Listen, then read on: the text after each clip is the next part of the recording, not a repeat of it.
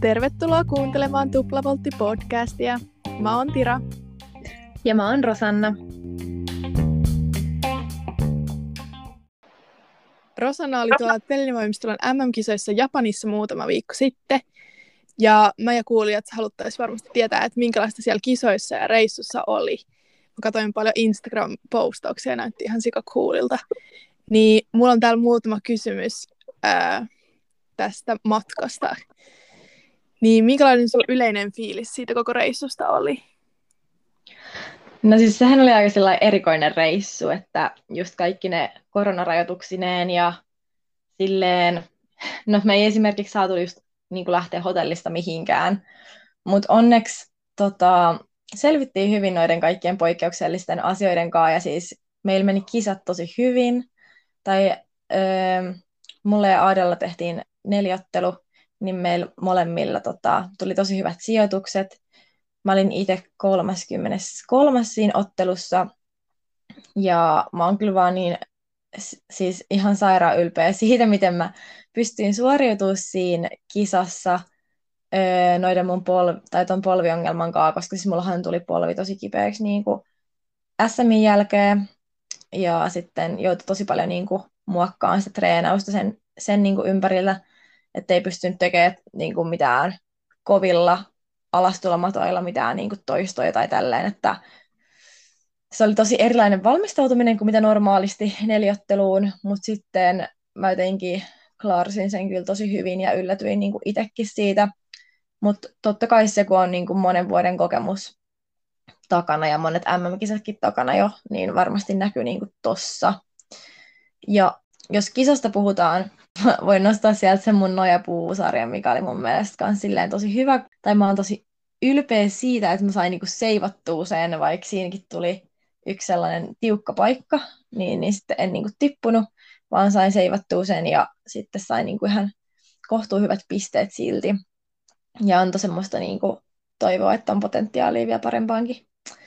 Ja sitten niinku kisan jälkeen siis vähän harmitti sinänsä, koska huomasin, että finaalipaikka oli tosi lähellä. Ja MM-finaalihan olisi semmoinen niinku ihan super cool niinku asia päästä, mutta sitten tavallaan ennen kisaa mä en ehkä niinku ajatellut, että se olisi realistinen, mutta sitten kun huomasin, että se oli niin lähellä, niin toivoin, että vitsi, jos mä olisin tehnyt vielä vähän paremmin, niin, niin sitten se olisi ollut niinku mahdollinen, mutta kun meillä ihan on semmoinen, että siinä voi aina jossitella vaikka kuinka paljon, niin se on parempi kääntää kisan jälkeen ne asiat silleen omaksi voitoksi tai sillä että sä voit saada siitä semmoista positiivista drivea niin kuin tulevaisuuteen sen sijaan, että sä lähtisit niin kuin painaa itseäsi alas, koska sekin on ihan superhelppoa tuossa kohtaa ja mulle ehkä aika ominaistakin, että löytyy ne negatiiviset asiat sieltä niin kuin ekaksi ja sitten sillä kestää vähän, että näkee ne positiiviset, mutta nyt siitä on mennyt jo niin kuin kuukausi suunnilleen sit kisasta, niin alkaa just nähdä myös positiivisia asioita siitä. Mutta tota, eikö se ollut niin, että sait tosi hyvät niin kuin historialliset vähän niin kuin tulokset siinä neljättelussa? No joo, joo. Ei ole siis koskaan ollut noin korkeilla sijoituksilla, mikä oli kyllä silleen tosi jees. Sehän riippuu sitten tietysti kaikista muista kilpailijoistakin aina, että mikä se sijoitus on.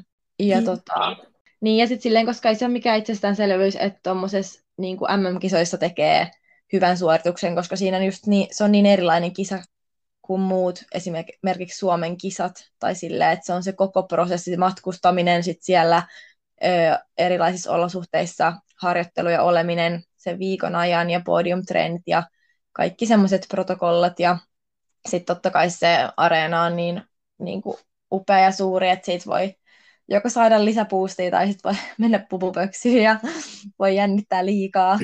Ja siis mua ainakin jännittää tosi paljon niin enemmän tuommoisissa arvokisoissa kuin muissa kisoissa, mutta sitten toisaalta nyt mä oon oppinut kääntää se jännityksen aika hyvin sellainen omaksi voimavaraksi, mistä mä oon myös tosi iloinen niin kuin jotenkin tämän kauden antina. Et en mä muista, onko mä puhunut täällä podcastissa aikaisemmin siitä comfortable being uncomfortable niin kuin ajatuksesta, mutta voi olla, että mä mainitsin sen silloin viimeksi. Joo, kyllä sä mainitsit. Se oli Joo, mutta siis, mut siis mä oon niin kuin kyllä pystynyt toteuttaa sitä tällä kaudella, mistä mä oon tosi, tosi iloinen. No mutta sehän on ihan sika hyvä. Ja mä, mun pitikin kysyä siitä, että kun sä oot kun mainitsitkin tuossa alussa, että kun sulla on niin paljon kokemusta ja se, että se varmasti näkyy niin kuin siellä kisa-areenalla, niin miltä susta tuntuu olla niin kuin, vähän niin kuin se joukkueen vanhin? Sä oot vähän niin kuin sellainen emo tai semmoinen no joo, siellä, että niin kuin ohjeistat sä muita tai niin kuin, pystytkö sä silleen mentoroida vähän niin kuin, ja auttaa sit, jos on jotain. No joo, kyllä mulla on vähän ehkä semmoinen äidin roolikin välillä ja siis silleen, se on ihan hauska. Mutta tota, kyllä siis mä oon yrittänyt niinku just ainakin myös aina kertoa muille matkassa oleville tytöille, että mulle saa kyllä aina tulla niinku sanoa, jos on mitään huolia tai mitään, että en mä tiedä, miten se sitten niinku niiden mielestä toteutuu, mutta kyllä mun mielestä mä yritän olla siellä sille tukena, mutta totta kai siis siinä tota, kun on yksilökisa, niin myöskin se oma keskittyminen menee tosi paljon siihen omaan valmistautumiseen, omaan kisaan. Mutta ehkä musta on tälleen vanhemmiten tullut enemmän sellainen, niin kuin, että mä myös pystyn ottaa muitakin huomioon paremmin ja sitten pystyy niin kuin, ammentaa sit omasta kokemuksesta muille. Tai silleen, kun on, että saattaa nähdä toisen sellaisessa tilanteessa, missä itse oli vaikka viisi tai kymmenen vuotta sitten, niin sit siinä on aika helppokin antaa joku neuvo, mikä voisi auttaa. Niin, toihan on tosi hyvä. Toi on niin kuin tosi iso anti sille, varmaan sille sulle, mutta myös muille. Ja sitä voi käyttää tosi paljon hyväksi, että niin kuin on yksi tommonen, joka on kokenut tosi paljon. Joo, ja sitten mä niin kuin ootan tosi innoissa just ensi ens vuotta, kun on joukkueen vuosi, niin sitten mä toivon, että me saadaan vielä entistä enemmänkin semmoinen niin kuin hyvä joukkuefiilis, mitä tänä vuonna ollaan alettu selkeästi jo rakentaa ja silleen, että sitten kaikki voi, kaikki voi niin kuin tuoda sen oman panoksensa siihen joukkueeseen ja olla sille omana persoonanansa se osa sitä joukkuetta tai silleen Joo. antaa yeah. jotain muille. Joo. Öö, mennään tuohon seuraavaan kysymykseen. Niin miten teidän päivät siellä kuluu? Että sä mainitsitkin tuosta jetlagista, että olitte siellä niin kuin periaatteessa viikkoa aikaisemmin, varmaan osittain sen aikaeron takia, mutta myös silleen, että niin kuin pystyy just totutella niihin telineisiin ja että sitten on podium sun muuta. Mutta tota, niin miten päivät siellä kuluu ja sitten miten korona näkyy silleen kisassa esimerkiksi? Sellainen ytimekäs kuvaus meidän päivistä olisi sellainen, että me oltiin tavallaan niin kuin vankeja, mutta toisaalta niin kuin kuninkaallisia siellä. Eli siis meillä oli tosi kovat rajoitukset, mutta sitten meillä oli myös, meitä palveltiin hyvin. Ja siis niin kuin esimerkiksi just, että me ei saatu lähteä hotellista mihinkään, me ei saatu mennä kauppaan, ei mihinkään sieltä, että siis että se oli niinku riskinä, että jos me lähdetään, niin poliisi niinku nappaa meitä ja vie meidät putkaan tai johonkin vitsi vankilaa ja uhkailtiin sillä. Ja tota, jos me haluttiin ostaa jotain, niin siellä oli semmoinen shopping desk, että me laitettiin niinku, tai annettiin niille naisille meidän toiveet, mitä me halutaan kaupasta, ja sitten tota, ne meni hakemaan meille että sinänsä palvelu pelasi kyllä hyvin, että annettiin niinku niille tiekko rahaa, cashia ja sitten ne meni niinku ostaa. Ja sitten kyllä me vähän leikiteltiin sillä ajatuksella aluksi, kun meitä just ärsytti se, että ei pääse mihinkään, että pyydetään niinku niitä ostaa jotain vitsit supernoloa tai jotain sellaista ö, tosi outoa tai jotain tehdä ja heittää se juttu läpäksi, mutta ei me nyt sitten, siis me osat, opittiin ehkä käyttämään tuon systeemiä ja myöskin sopeutua siihen aika nopeasti. Ja sittenhän meillä oli y, niin kuin yksityiset taksikuskit, tai silleen jokaisella maalla oli oma, oma taksi ja kuski, mitä käytettiin koko aika, ettei korona sitten leviä sitä kautta. Niin olihan sekin nyt sille aika niin kuin, ylellistä, että sanot vaan, että mihin sä haluat, paitsi sitten toisaalta sulla oli tasanne kolme vaihtoehtoa, treenihalli, kisahalli ja ruokala, mikä sai mennä. Että ei siinä ihan hirveästi vaihtoehtoja ollut. Yksi päivä päästiin semmoiseen Green Parkiin, vähän ulkoille ja sitten kaikki oli ihan onnessaan, kun vitsi jonkun tunnin sai kävellä siellä ulkona ja oli vaan oh, aurinkoa ja oh. siis mä olin pakannut kaikki aurinkorasvat ja vitsi aurinkolasit ja kaikki mukaan, mutta ei niille kyllä tullut mitään käyttöä siellä, koska ulkona olemisen aika oli niin rajoitettu, että yeah. siinä hotellien edessä olevalla tupakointialueella tai mikä se on semmoinen kivetys siinä, niin siinä sai aina vähän niin kuin aamulla vitsi haukkata hap happea ja juoda aamukahvia joku viisi minuuttia ja sitten taas takas huoneeseen. Mutta sitten me kyllä käytettiin niinku kaikki meidän mahdollisuudet hyväksi, että jos oli niinku kaksi treeni, aikaa päivässä, niin käytettiin ne molemmat treeniajat, vaikka ei olisi tarvinnutkaan treenata, että mentiin sinne hallille vähän verkkailee ja hengailee ja silleen. Että se oli kyllä aika, meidän päivät kuluu aika hyvin. Että ei ollut edes silleen hirveästi loppuaikaa, kun sinne taksimatka kumminkin hallillekin kesti jonkun puolisen tuntia varmaan. Ja, tai riippuu aina hallista, että mikä halli oli kyseessä, mutta hyvin ne päivät siinä sitten kumminkin vierähti. Joo. Oliko niinku kaikki ne voimistelijat samassa hotellissa vai miten ne taksit sitten? Et siellä on ihan hirveästi niitä takseja sitten odottamassa. Siis joo, niitähän oli ihan super paljon. Siis ei ollut kaikki voimistelijat samassa, että meillä oli vaan niinku me ja Kreikka ja oliko se Slovakia ja jotain tuollaisia vähän pienempiä maita oli siinä meidän kanssa. Ja ne oli aika paljonkin jakaantunut ne maat eri hotelleihin. Ja ainut, keltä mä kuulin, että Kekka oli hyvässä hotellissa, niin oli Ruotsi. Kaikki, siis kaikki muut maat oli silleen, että joo, meidän hotelli on ihan hirveä ja niin kuin, että huoneet on pienet. Siis me, meidän hotelli oli vähän niin kuin laivan hytti. Se oikeasti mu, niin kuin muistutti tosi paljon sellaista. Se vessa ja kaikki oli jotenkin ihan sellainen laivamainen, että sinänsä mä olin ihan iloinen siitä, että mä sain oman huoneen, sitten Maisa ja Aada jako niin kuin keskenään. Toisaalta yeah, toi on yeah. ihan loogista, koska ne oli molemmat, niin kuin, tai ne on molemmat vähän sama, samaa ikää ja ne oli niiden ekat MMit ja ne ehkä jakaa monia kokemuksia siinä ja sitten halu vähän vertaistukea ja mä oon taas tälleen kokeneempi ja viihdyn niin kuin omassa seurassani myös.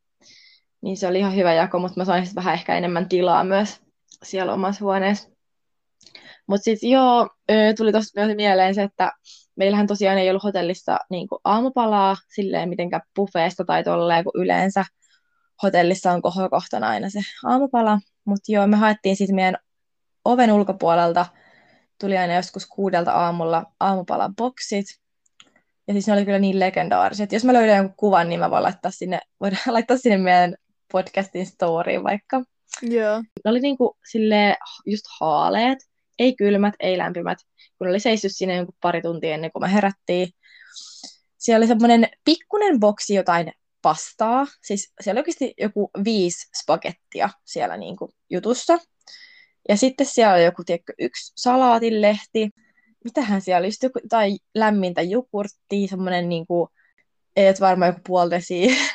ja siis se oli ihan jäätävää. Sitten olikohan se joku yksi croissantti, mutta eihän mä voi tommosia syödä, kun mulla on laktoosin toleranssi niin, niin joo, ei oikein napannut toi aamupala ja onneksi mulla oli sitten noita omia pikapuuroja mukana, että selvittiin.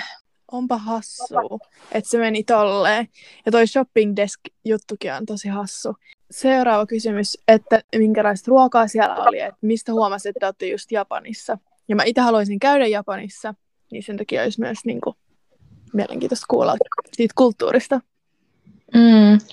No siis No mä sanon vielä sen, että me tultiin ekana päivänä sinne ruokalaan, ja sitten siinä oli semmoiset niinku allergeenijutut laitettu niihin kaikkiin ruokien eteen, ja kun mullahan on se laktoosintoleranssi, niin sitten mä katsoin, että kun joka ikisessä ruuassa lukee maito niinku allergeenina, ja sitten mä niinku kysyn, että onko tässä todellakin maitoa, kun siinä oli jotain vitsi nuudelia ja kanaa.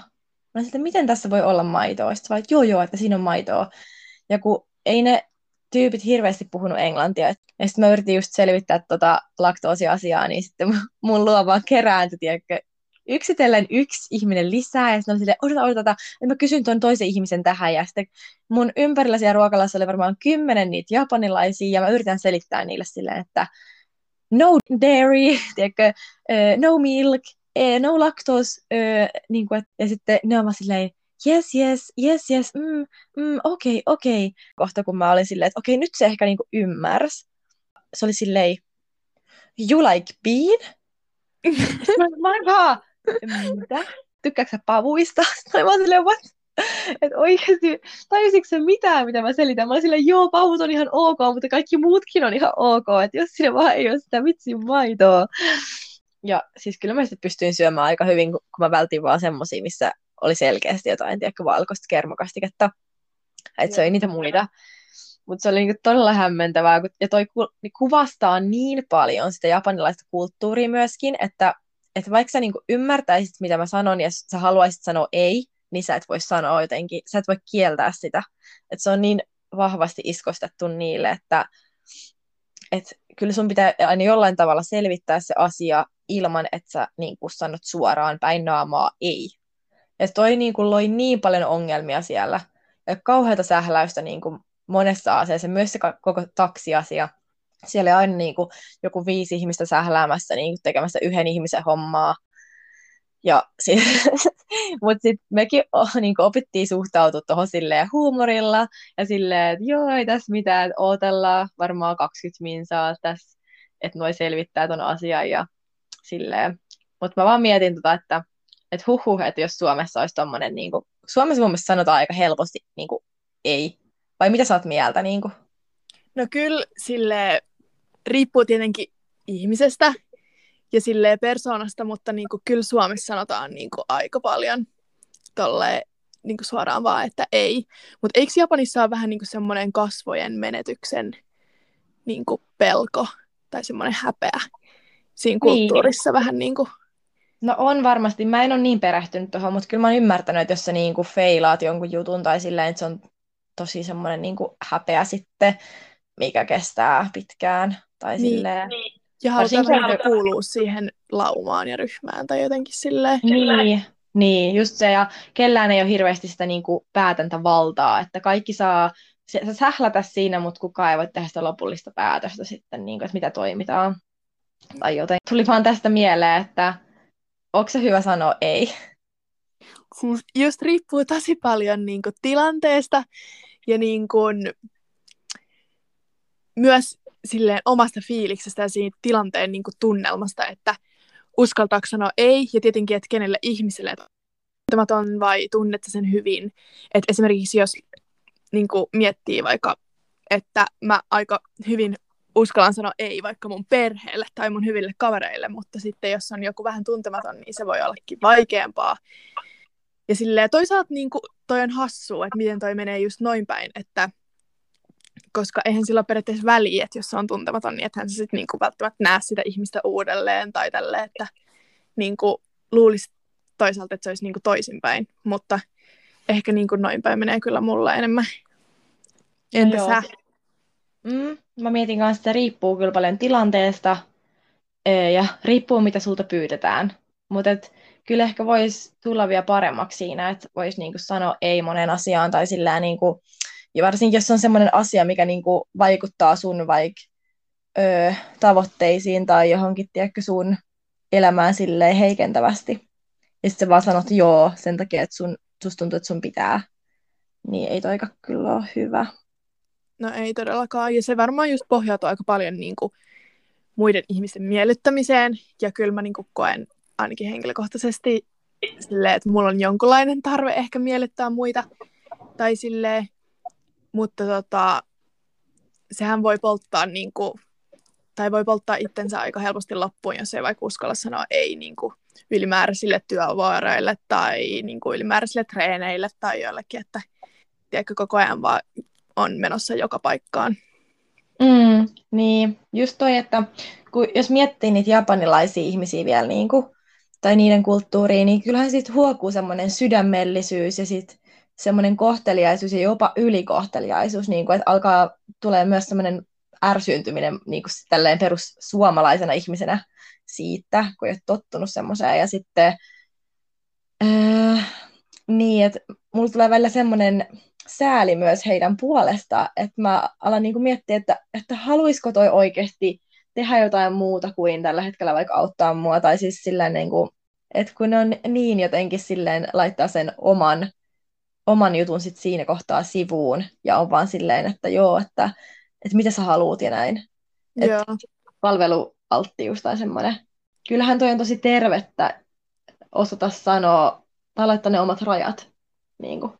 Niin todellakin. Ja sit se on ainoa tapa, miten voi niin kuin, kuunnella omia haluja ja niin kuin, toimii niiden mukaan. Niin, ja sitten just sekin, että jos sä sanot vaikka jollekin kaverille, joka kysyy, että, että että haluatko niinku lähteä vaikka perjantai-iltana johonkin, ja sitten sä oot vaan silleen, että hitsi kun väsyttää, mutta joo, että sä sanot, että joo, mutta sitten sä tajuut, että hitto, emme voi mennä, niin kuin, ja sä perut sen viime tingassa.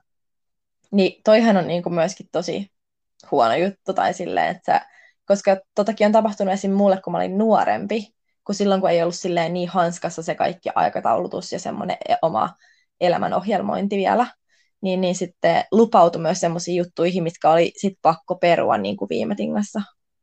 Joo, mulla on kyllä sama, että niinku, tai varsinkin kun on niinku persoonaltaan tosi sosiaalinen ja mä tykkään olla ihmisten kanssa, niin sitten niin kun eri paikasta tulee kaikki pyyntöjä, että voiko tulla tänne tai tänne tai tänne, niin sit se on jotenkin tosi vaikea sanoa ei, kun haluaisi vähän niin osallistua kaikkeen.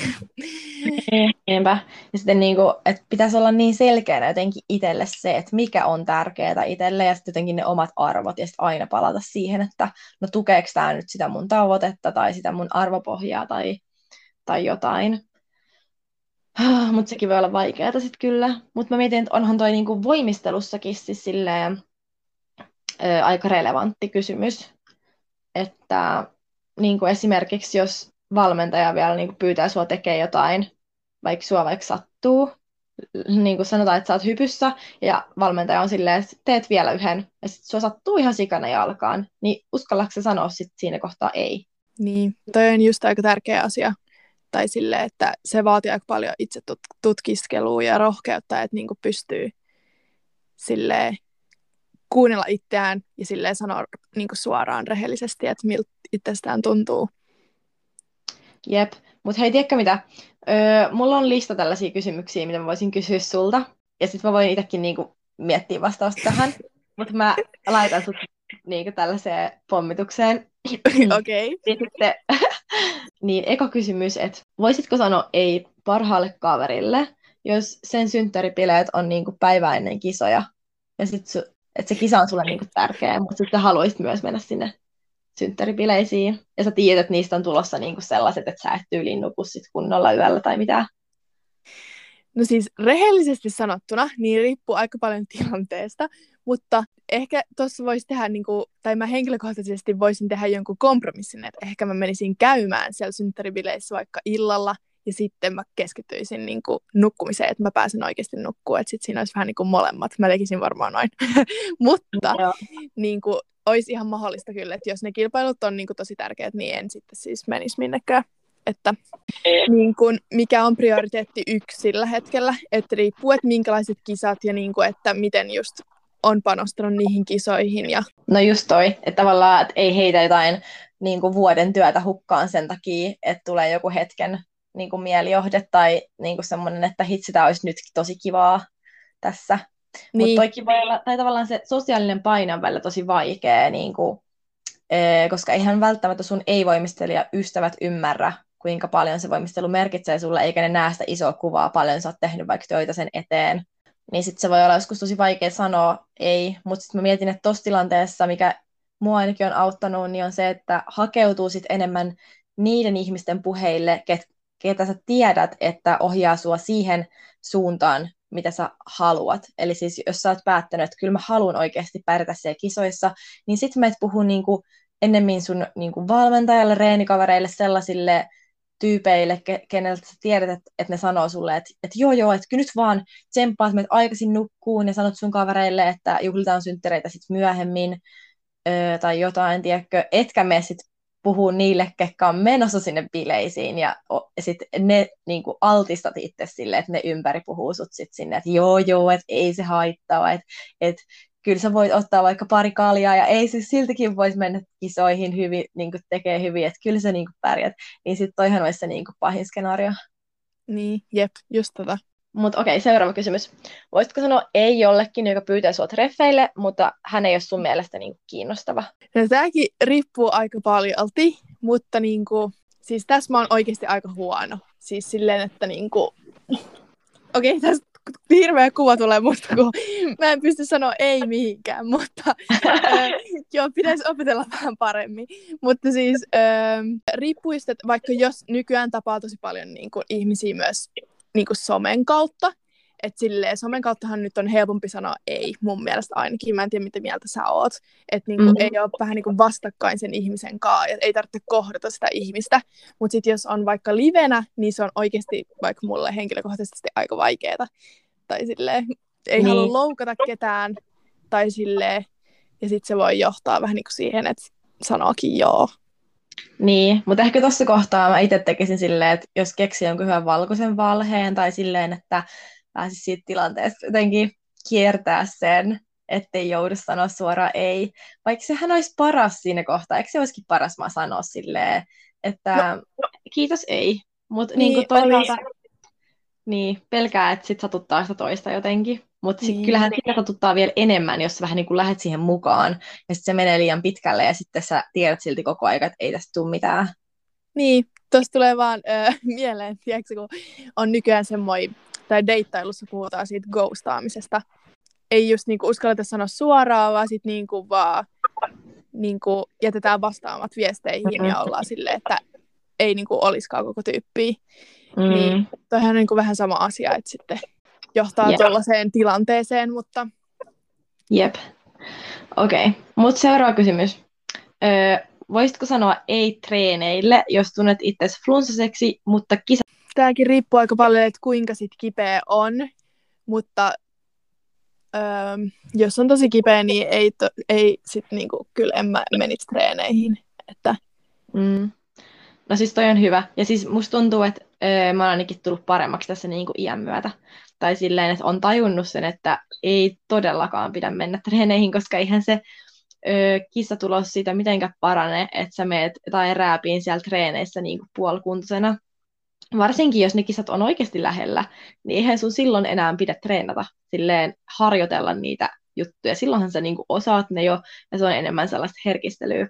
Ja totta kai toikin nyt riippuu, että mikä aika kaudesta on menossa ja, ja missä kunnossa sä oot muuten, mutta yleisesti sanoisin, että ehkä jos tuntee flunssanoireita, niin sitten sehän voi mennä nopeampaa ohikin, jos sä heti kuuntelet sun kroppaa ja niin kuin otat lepopäivän siinä kohtaa. Niin, ja just mäkin oppinut ehkä sen, että ei se yksi treeni niinkään vaikuta siihen. Tai silleen, mm. että mm. ne pari treeniä, että jos jättää välistä, niin se voi olla, että treeneissä menee jopa paremmin. Niinpä. Niinpä, ja sitten huomannut sen, että kipeänä helposti niin kuin se koko fiilis on vähän sellainen erilainen, tai silleen, että ei se pääkä toimi samalla tavalla. Mm. Nimimerkillä kokemusta on just, öö, siis olin kipeänä tuolla Pemmeissä, niin se oli kyllä aika hirveä kokemus. Tai siis silleen, kun yritin, mä vaan päätin, että et, et hemmeti sentään, että mähän kisaan, koska mä oon tänne tullut, ja ei ollut koronaa tai mitään, koska me testattiin niin kuin joka päivä niin ei ollut sitä niin kuin vaaraa, mutta kipulääkkeen voimalla menin sinne ja ei ollut kivaa kyllä. Joo, ei, siitä tulee vähän sellaista rehkimistä. Joo, joo. Ja sitten kun ei jotenkin, ei se vaan toimi, se niin kroppa ja pää ei niin kuin toimi yhteen yhtään, jos, jos on niin kuin flunssa. Että se hermotus jotenkin menee ihan, ihan pipariksi. Mutta toisaalta niin tuossa kisatilanteessa, niin se on aina vähän sellainen yksityiskohta, tai silleen kisan mukaan, että minkä päätöksen tekee. Mutta jos se on niinku treeni, niin sanoisin, että ei todellakaan pidä mennä. Ja tietenkään kuumeisena, jos oikeasti pääsee kuumen nousee, niin sehän on jo vaaraksi niinku sydämelle ja mu- muutenkin. Okei, seuraava kysymys. Öö, osaisitko sanoa ei kilpailuille, jos koulu tuottaa jo tarpeeksi stressiä, jos on esim. YÖ-kirjoitukset, tai osaisitko sanoa ei opinnoille, jos treeneissä on kuormittava jakso? No, riippuu, että mitä niinku priorisoi, mutta tossa mä oon kyllä ihan hyvä sille, että jos mä oon vaikka, tai yleensä niinku kauden alussa päätän, että kumpaa niinku keskittyy enemmän kouluun vai kilpailuihin, niin sitten niin kuin se linja kyllä pysyy aika hyvin, että jos mä vaikka olen päättänyt, että mä keskityn niin kuin kisoihin, niin sitten niin kuin mä oikeasti keskityn enemmän treenaamiseen ja sitten siihen voimisteluun, kun et riippuen siitä, että jos on niin kuin päättänyt just päinvastoin, niin sitten pystyy pysyä siinä samassa linjassa. Saakeli nytten, kun toi tuo kolistelee jotain. Tämä kuuluu ihan varmasti tähän. Ei kuulu. I hear the What are you doing? Jeg vil bare tage fisk ud. Jeg er du færdig nu? Okei. Okay. Otetaan uudestaan se, se kohta, se äskeinen että mä olin tosi positiivisesti yllättynyt siitä, mitä mä kuulin, että jokut voimistelijat niin kuin just SM-tasolla oli jättänyt niin kuin kevään kisoja väliin sen takia, että oli YO-kirjoitukset. Ja koska mä muistan silloin omasta kokemuksesta, niin se oli just tosi rankka se yhdistäminen kun oli yökirjoitukset plus kisat, ja sitten silloinhan mulla tuli ö, yksi iso loukkaantuminen sillä kaudella just, ja voisin sanoa, että se oli varmaan osa syy, että se kokonaistressi oli niin, kuin niin suuri, niin, niin suosittelen kyllä tuohon priorisointiin, että, että jos tietää jo valmiiksi, että koulussa on tulossa kuormittavaa ja tietää, että haluaa sen koulun siinä kohtaa priorisoida, niin sitten priorisoi sen niin kuin kunnolla ja tekee sen suunnitelman jo valmiiksi valmentajan kanssa, että, että miten edetään sitten siitä. Niin, noi yökirjoitukset on vähän kinkkiset siinä, että ne on aina silloin keväällä ja sitten samaan aikaan on aina niin kuin kisakausi just. Että se ei mene ikinä mitenkään niin kuin eri aikaan. Mutta joo, mullakin oli kyllä siis rehellisesti sanottuna viime, niin kuin nyt oli vähän vaikeuksia, että sen takia mä olin nyt kesällä ihan uupunut ja keväällä oli sitten ne EM-karsinnat ja YO-kirjoitukset samaan aikaan ja sitten mä jouduin niin kahden viikon NS-lomalle, koska mä olin karanteenissa, vaikka mulla ei siis ollut koronaa tai en ollut kipeä, niin mä joudun olla kotona kaksi viikkoa ennen niitä kisoja, joka sitten oli niin kuin aika niin kuin kriittinen asia siinä just ennen kisoja, että semmoinen kahden viikon kesäloma ennen mm. ei oikein toiminut. Että sitten siinä oli aika paljon kaikkea stressiä, mutta se olisi ehkä pitänyt priorisoida niin kuin paremmin. Niin, mutta kaikesta just oppii sitten. Kaikista tuollaisista niin jatkoa, jatkoa ajatellen, niin voi tehdä sitten parempia päätöksiä jatkossa. Tämä on mun joku uusi elämän filosofia, että oppimassahan me täällä ollaan. Just hyvä. Joo. Öm, Okei, okay, seuraava kysymys.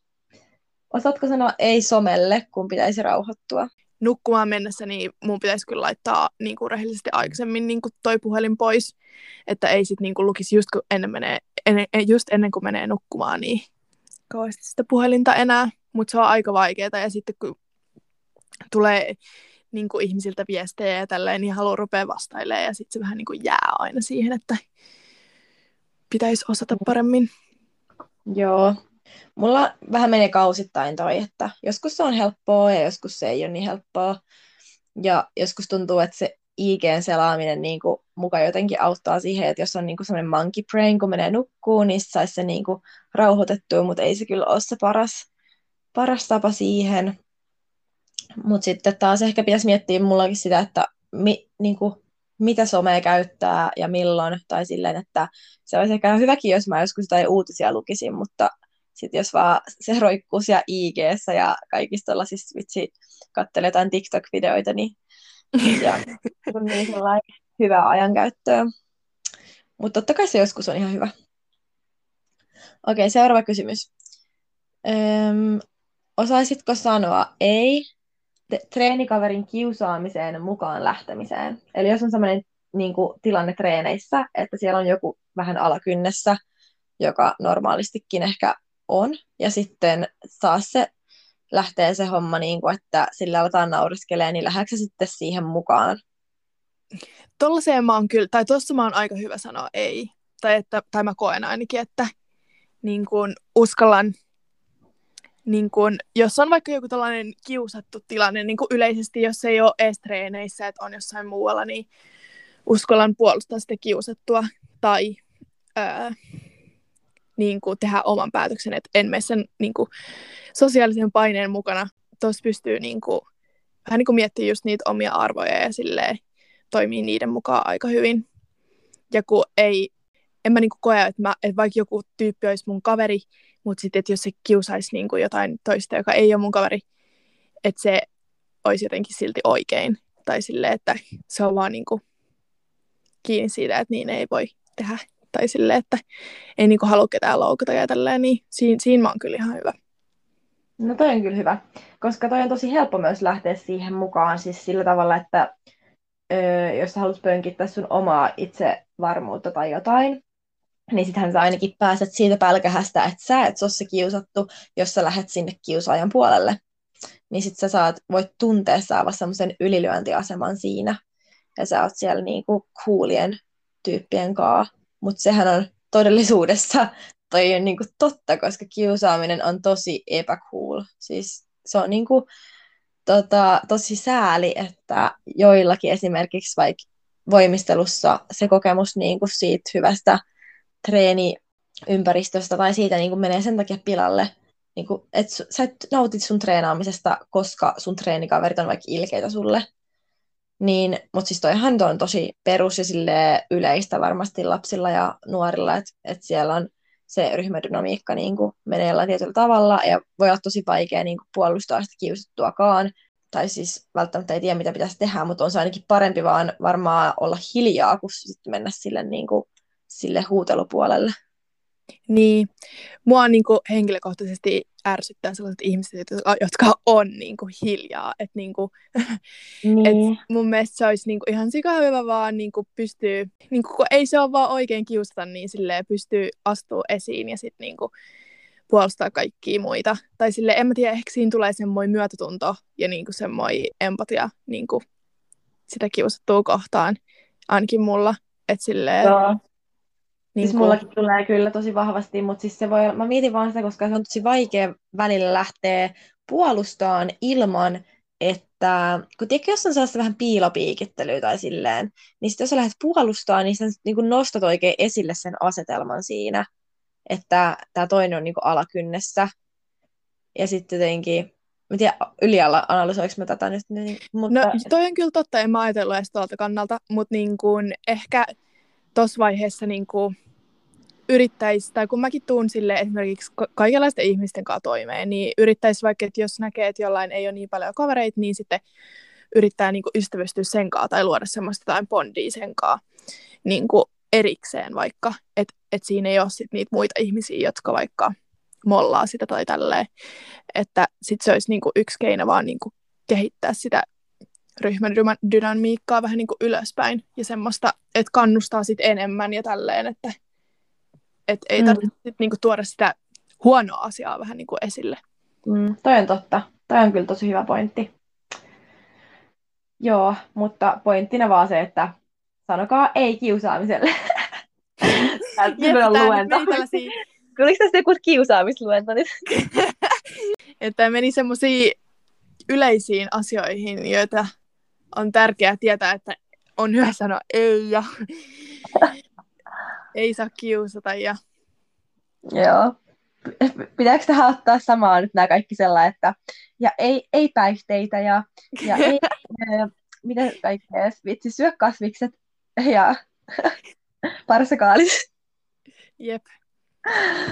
Oh, mutta joo, tästä jaksosta on itse asiassa venähtänyt jo silleen semi pitkä. Mä katsoin, että tuossa näyttää jo, että 49 minuuttia mennyt.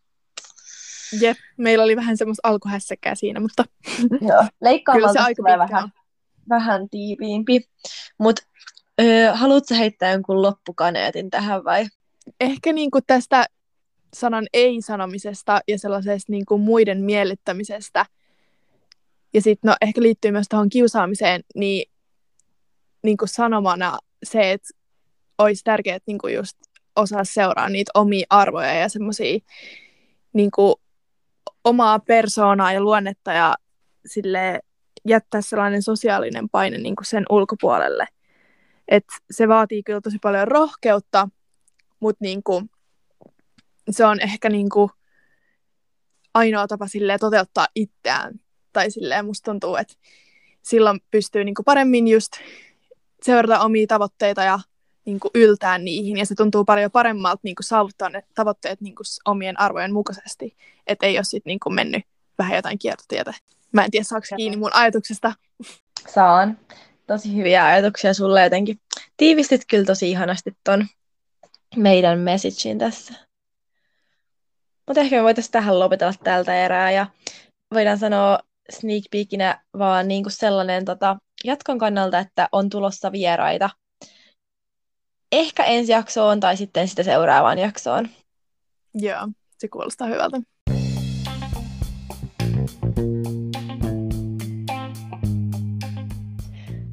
Mutta hei, kiitos kun jaksoitte kuunnella ja tavataan ensi jaksossa.